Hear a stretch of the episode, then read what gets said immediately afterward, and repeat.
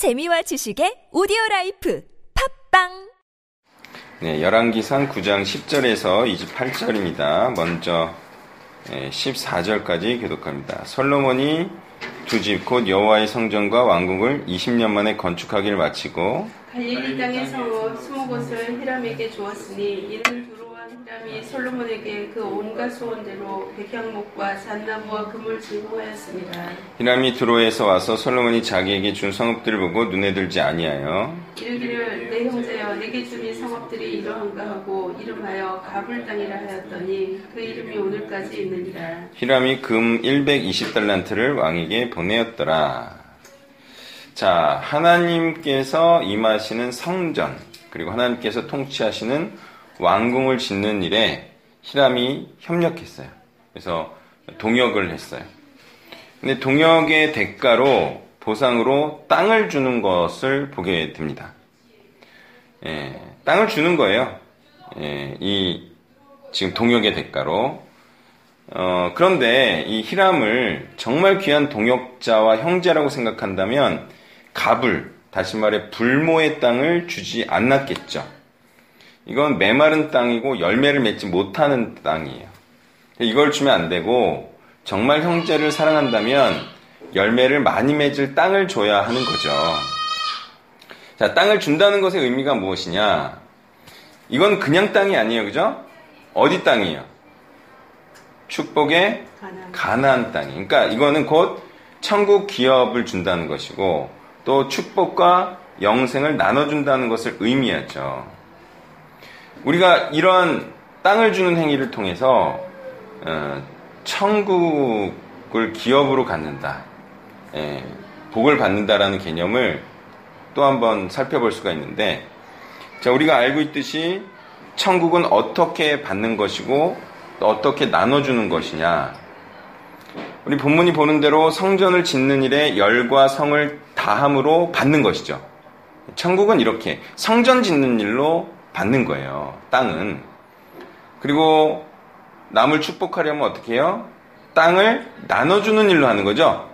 그것도 축복의 땅인 가나안 땅을.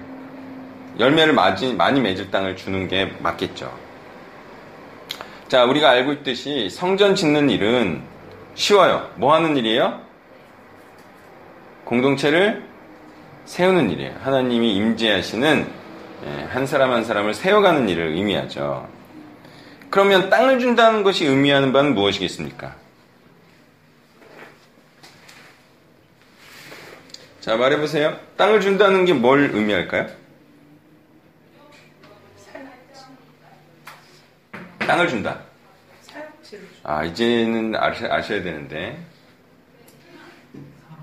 그 한 사람 한 사람 그 마음밭에 네. 말씀의 시 아, 사람 주는 거죠. 땅이 사람이니까. 네. 사람 주는 거라고요. 자, 이 땅이 의미하는 바는 씨 뿌릴 밭이요, 열매 맺을 과수원이요, 성읍을 세울 요새터이죠. 즉 견고한 신앙자가 되어 많은 열매와 사람을 맺고 안식처가 될 한 사람 한 사람을 의미하는 거예요. 그러니까 사람을 축복하려면 동역자에게 동역자를 축복하려면 사람을 주는 게 최고입니다. 그러지 않겠어요? 그 사람이 뭘 받으면 만족하겠어요? 열매 많이 맺을 사람. 그러면 장땡 아니에요, 그죠? 예. 근데 사역 지지리도 못하는 사람 줘. 그럼 어떻게 되는 거예요? 기분 나쁘죠. 예, 아, 사역 잘하는 사람 받고 싶은데, 사역 못하는 사람 주고 막, 예? 성도 중에서도 막, 별로 막, 영양가 없는 막, 성도들, 그죠? 사역 못하는 막, 성도 주고 막. 그러면 이게 짜증나는 거예요, 그죠? 예. 그러니까, 열매를 많이 맺는 사람이 되는 게 장땡이다. 자, 우리는 축복도 사실 이렇게 하는 거예요. 사람 주는 걸로 축복을 하는 거죠. 예, 그래서 누가 열매를 잘 맺은 사람을 주고 싶겠습니까? 그죠? 자기도 그게 최고인데, 그게 제일 좋은 건데. 그래서 솔로몬은 메마른 땅을 주고 있는 것이죠. 그렇지만 정말 수고함으로 공동체를 함께 세운 형제에게는 좋은 사람을 붙여줘야 되지 않겠습니까? 당연하죠. 그런 그만한 또 자격이 있고 수고를 했다면. 그것이 정말 자신을 사랑하는 것 같이 자신을 사랑하는 것 같이 형제를 사랑하느냐 아니냐의 척도가 되겠죠? 네, 그렇습니다. 15절부터 19절을 교독합니다. 솔로몬 왕이 역군을 일으킨 까닭은 이러하니 여호와의 성전과 자기 왕궁과 밀로와 예루살렘 성과 하솔과 무기또와 게세를 건축하려 했습니다. 전에 국왕 바로가 올라와서 게세를 탈취하여 불사르고 그 성읍에 사는 가나안 사람을 죽이고 그 성읍을 자기 딸 솔로몬의 아내에게 예물로 주었더니 솔로몬이 게셀과 아래 베토로는 건축하고 또 바알락과 그 땅에 들여 있는 다드물과 자기에게 있는 모든 국고성과 병거성들과 마병의 성들을 건축하고 솔로몬이 또 예루살렘과 레바논과 그가 다스리는 온 땅에 건축하고자 하던 것을 다 건축하였는데 아멘. 솔로몬이 건축한 것은 성전과 왕궁만이 아니었어요. 예루살렘 성읍과 밀로와 하솔과 무기또와 게셀과 같은 변방 요충지를 방비하는 건축물도 예, 건설을 했습니다. 또한 국고성과 병거성들 그리고 마병의 성들도 건축을 했는데 이렇게 건축을 한 의도와 이런 내용을 기술하는 성경의 의도는 무엇일까요?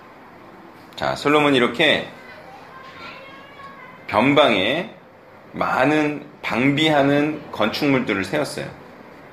그리고 국고성과 병거성들과 마병성들도 건축했어요. 자, 이걸 말하는 성경의 의도는 뭘까요? 자, 또 솔로몬은 왜 건축했을까 이런 것들.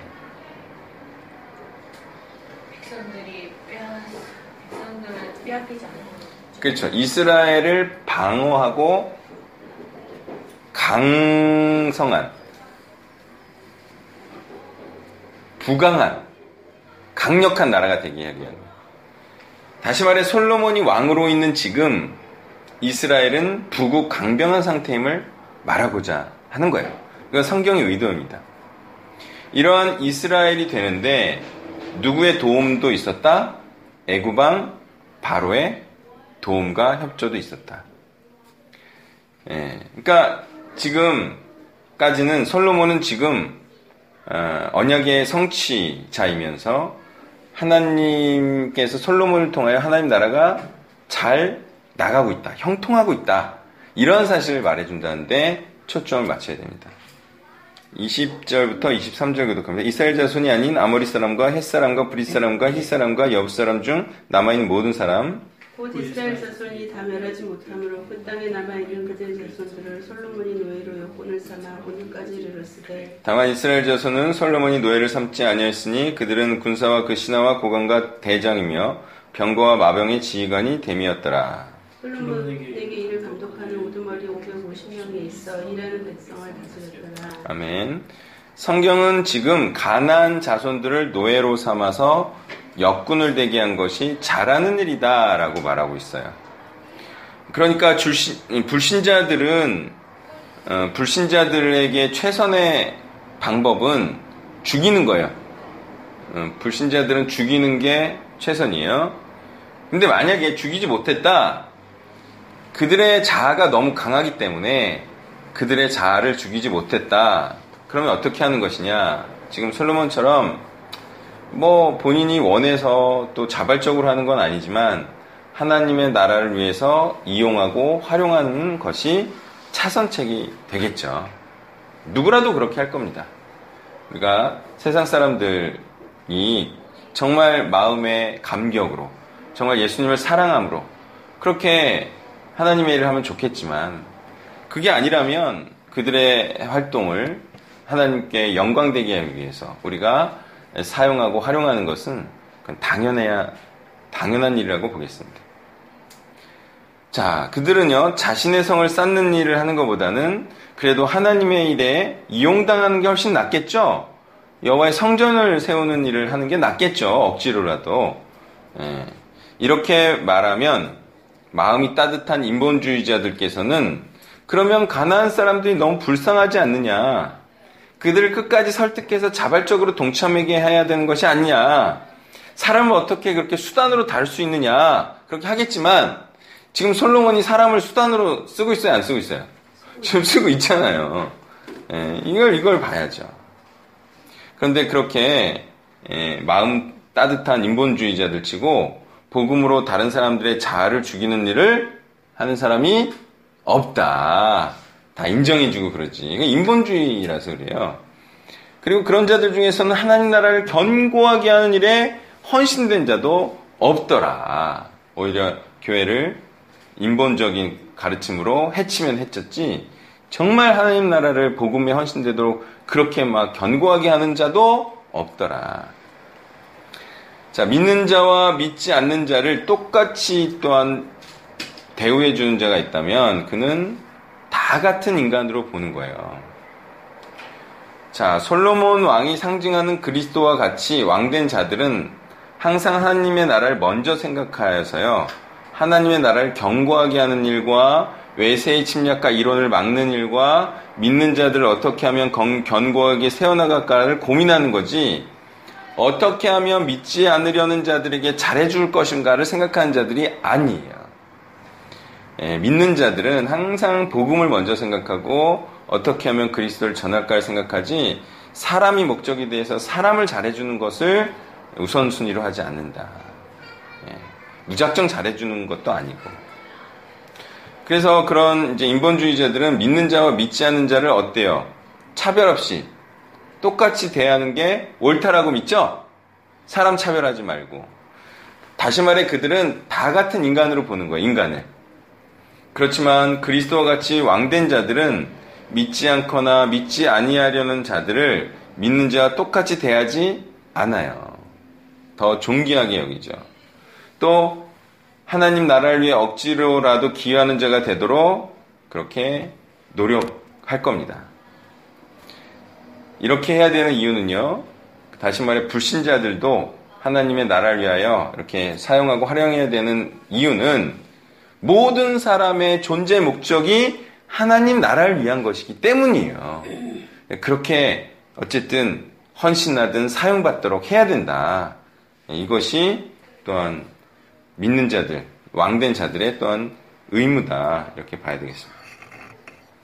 24절부터 28절까지 교독합니다. 바로의 딸이 다윗 왕 다윗 성에서부터 올라와 솔로몬이 그를 위하여 건축한 궁에 이를 때에 솔로몬이 밀로를 건축하였더라. 솔로몬이 여호와를 제단 위에 해마다 세 번씩 번제와 감사의 예물을 드리고 또 여호와 앞에 있는 제단에 분양합니다. 이에 성전 짓는 일을 마칩니다. 솔몬 왕이 에돔 땅 홍해 물가의 엘롯 근처 에시온 개발에서 배들을 지은지라. 히람이 자기 전곧 바다에 익숙한 상공들을 솔로몬 종과 함께 그들로 보내매 그들이 오빌에 이르러 거기서 금 420달란트를 얻고 솔로몬 왕에게로 가져왔더라. 아멘. 바로의 딸과의 결혼 그리고 그를 위한 궁을 건축했다는 것은 애국과의 견고한 협력 관계를 의미하겠습니다. 밀로의 건축과 솔로몬이 드린 번제와 재물과 분양 등은요, 솔로몬이 잘 나가고 있고 잘하고 있음을 의미한다고 하겠습니다. 제가 말했지만 바로의 사위가 된다는 것은 엄청나게 잘 나가고 있다 이렇게 보면 되겠어요. 자 에시온 개별에서 배들을 지은 것과 그래서 세계로 뻗어나가는 일이 있고 명성을 얻었다는 것은 솔로몬의 형통을 말하면서 동시에 언약이 솔로몬을 통해 성취되었음을 말해주고 있습니다. 예, 지금 솔로몬은 잘하고 있어요.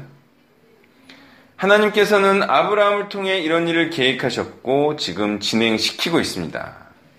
그래서 하나님의 목적은 무엇입니까? 아브라함을 통한 계획은 모든 민족이 여호와의 위대함을 알고 찬양하도록 하는 일이었어요. 예. 자, 지금 솔로몬에게 그런 일이 일어나고 있다.